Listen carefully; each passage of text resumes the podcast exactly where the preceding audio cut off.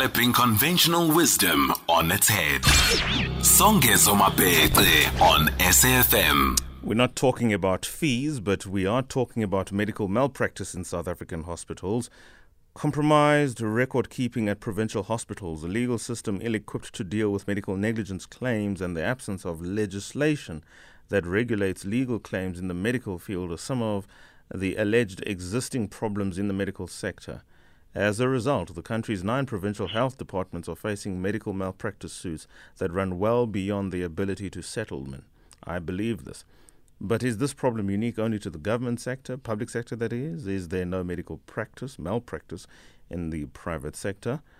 When should you become a victim? Where do you start suing? So, Mr. Mthokozisi Maphumulo, who is a senior associate at the litigation attorney or at law firm Adams and Adams in the litigation department, is here to join us in engaging us about something which hopefully none of us ever have to deal with, but it is a reality, more especially in these strained times where healthcare utilization is as high as it probably ever has been. Thokozisi, good evening, sir. Thank you so much for joining us. A very good evening, Songezo, and to your listeners. Thank you for having me. Yeah, of course, you guys enjoy it when somebody comes and instructs you to do A, B, C, and D for which you earn fees. But I don't think there's much joy in engaging a medical malpractice case, more especially when there has been a loss of limb or worse, life.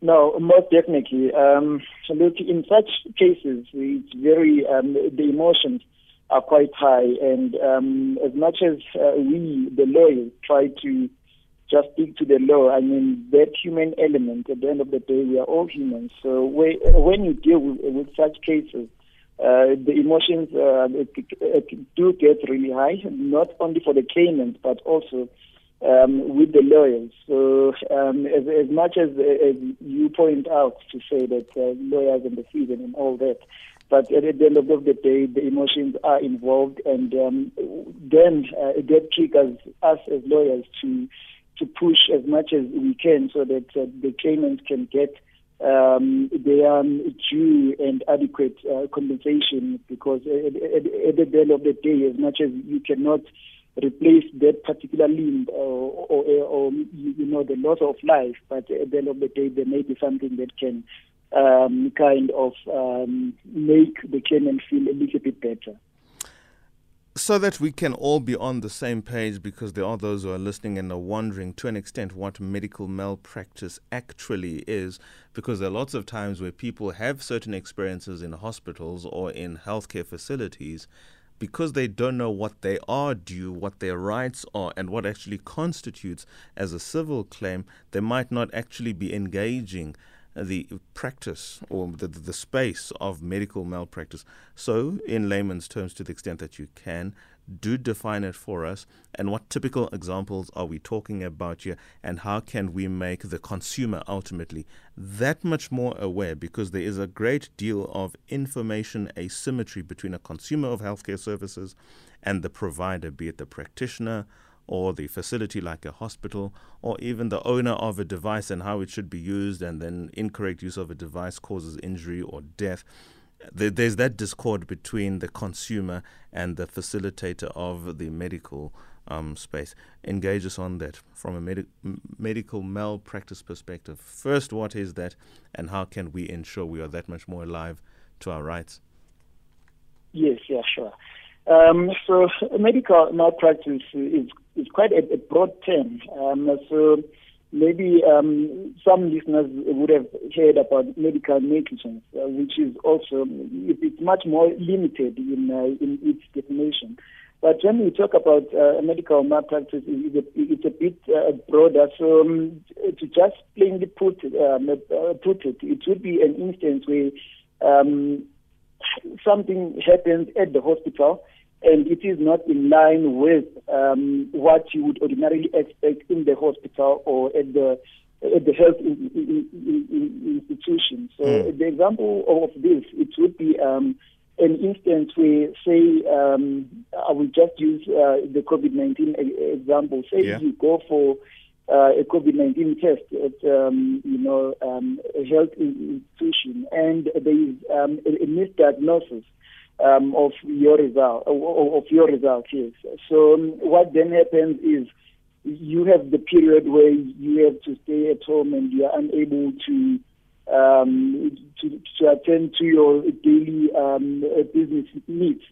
Um, the, say you had something else and um, just not COVID-19, but they misdiagnosed you to say you've got uh, COVID-19, and as a result, you develop, um, you know, severe complications um, for for whatever um, infection or a, a, disease that you may have. Um, in, in, that example, then um, the, you can well if you do have the documentary proof and and all the other circumstantial proof, you can then um, say that there was uh, a medical malpractice incident in, in the sense that uh, there was a misdiagnosis of your condition, and on that basis, you can then um, you can then sue uh, for medical malpractice. But it, it is quite broad. It can include any situation where um, you know, the medical personnel at the institution did not attend to you timeously, mm-hmm. where um, they had um, the capacity, they had the resources to attend to you, and as a result, um, you know, the victim dies or the victim uh, develops um, long-lasting uh, severe complications. So it can be very, very, very quite broad. It certainly is very broad, and that's precisely why then you almost need an educated consumer base or those who use healthcare facilities to know, in a general sense, what it is that they are entitled to from a rights perspective, but also what they are entitled to from a clinical perspective, such that to the extent that they suspect the discrepancies, one, they know there are those discrepancies from where they come from because of a lack of process followed or diagnosis, mm. whatever the case might be. And probably more importantly, even if they do know these things, sometimes people don't know where to go from there. What are the next steps? And that's oftentimes put pay to many of the facil- facilities, bodily integrity, and the of course, it's not why you want money, but to the extent that they can claim, it has put pay to those claims that they otherwise have in law. Yes, absolutely. Um, so there's a, a lot of, um, you know, um, misinformation or lack of knowledge um, insofar as um, the medical malpractice and the medical negligence cases are concerned. Um, this is despite the fact that uh, these cases um, in uh, in our law and in, in, South Africa specifically, and many other um, uh, countries for that matter, um, these cases are quite rife, and um, on, on a daily basis, um, there are hundreds of these cases in our courts.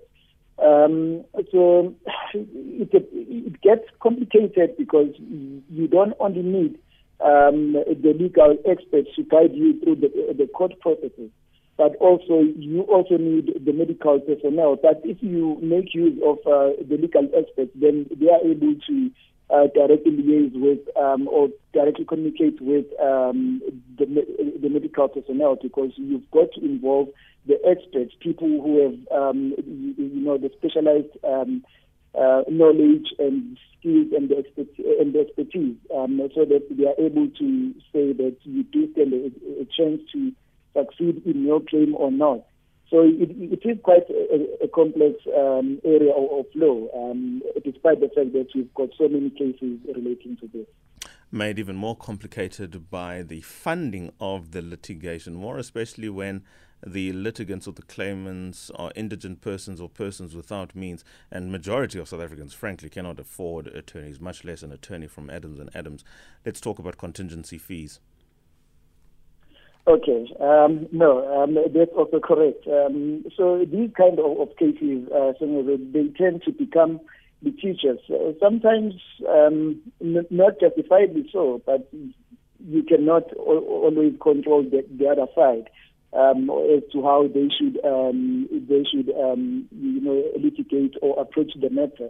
Um, so when um, well, if the potential claimant does not have the financial muscle to litigate, uh, which is always um, uh, costly, so there is uh, an arrangement that uh, a potential um, claimant can enter into with um, the legal uh, or the attorneys or the lawyers, if I can put it that way. Mm-hmm. Um, and that is um, to say that uh, the lawyers uh, will take your matter on a contingency basis. So to put that um, on um, on plain terms, that is to say, no win, no fee. So you come to me as a lawyer, I will assist you from A to Z. I, I, I will um, finance your uh, your litigation right up to uh, the um, the final step where there is a judgment or the court order. Your matter has been finalized, and from there on. Um, I will take certain percentage um, of your of your um, from the capital amount that um, you will be compensated with. So if you do not succeed, then I do not get any fee. Okay, let's move on from the law firm based approach, if you like, in terms of assisting litigants, and, and let's engage the broader question at all and what responsibility perhaps the legal industry might have insofar as changing some of the, the statistics I read out earlier on. Provincial health departments are bleeding money that is, in the first place, very scarce a resource for the purposes of meeting those budgeted items of the public healthcare rollout and, of course, the private. But let's just focus on the public now. To be slapped with a medical practice claim against you, and we're oftentimes not talking about a couple of thousands rand, we talk about hundreds of thousands that go into the millions. That is almost as tragic as the loss of limb or limb itself how do we, from the best practice that you have picked up or from the experience that you have, how, how could the Department of Health at provincial as well as national level, I suppose, be engaged to change this? Where are the policy failures? Where are the HR failures? Because I would even imagine there's a lot of HR competency based questions here that need to be addressed almost as urgency as urgently as policy. Okay. Um, I will first uh, have to um, to consider the position of well from the, the legal perspective. So um, I've already alluded uh, to the fact that uh, most of these matters become litigious unnecessarily so. So I think um, in the in, well, um, I need to point out that uh, medical malpractice, medical negligence cases do happen worldwide. So what, what is important is it is the approach to these legal claims because one, um, before I take on, um, you know, such a claim, I, I know I'm going to um, to put so much money into this to finance the litigation. So I, I must have, in, uh, in most cases, I, I, I must have concrete, solid um, basis as to why I want to insist on uh, uh, um, on financing this claimant um, um, claim uh, going forward. So I think if um, from uh, the department uh, side, um, they need to consider claims at a very, very, um, um at, a very, very um, early stage to say, um, do we really need to proceed with litigation, which is going to uh, go on for years, three to four, uh, three to five years, sorry, and by then the legal costs involved in, in, in those claims they are they are already very, very high. So um, if the matter you can see from, you, you, you know, uh, if it's the state attorney or your attorney, your, your private attorneys as a Department of Health, do um, advise you to say, um, here we have we've got little to no chance. The, those claims should be settling very early. In so doing, um, you you avoid uh, those costs from you, you know um, uh, um, from increasing uh, throughout the years that you, you um, the matter uh, the matter goes on. Um, then, when it comes to um, the internal processes of the Department of Health, I think that's uh, just beyond uh, the legal question, and that would be uh, more suited for um, for someone who's, who's got the internal uh, um, knowledge as to the internal processes, of the HR and uh, the, the, administrative duties of, of, the department. But from the legal perspective, I, I can um, really um, suggest that um, we consider instances where there is um, a plain claim, those should settle early and in so doing avoid uh, incurrence of, of these exorbitant legal costs.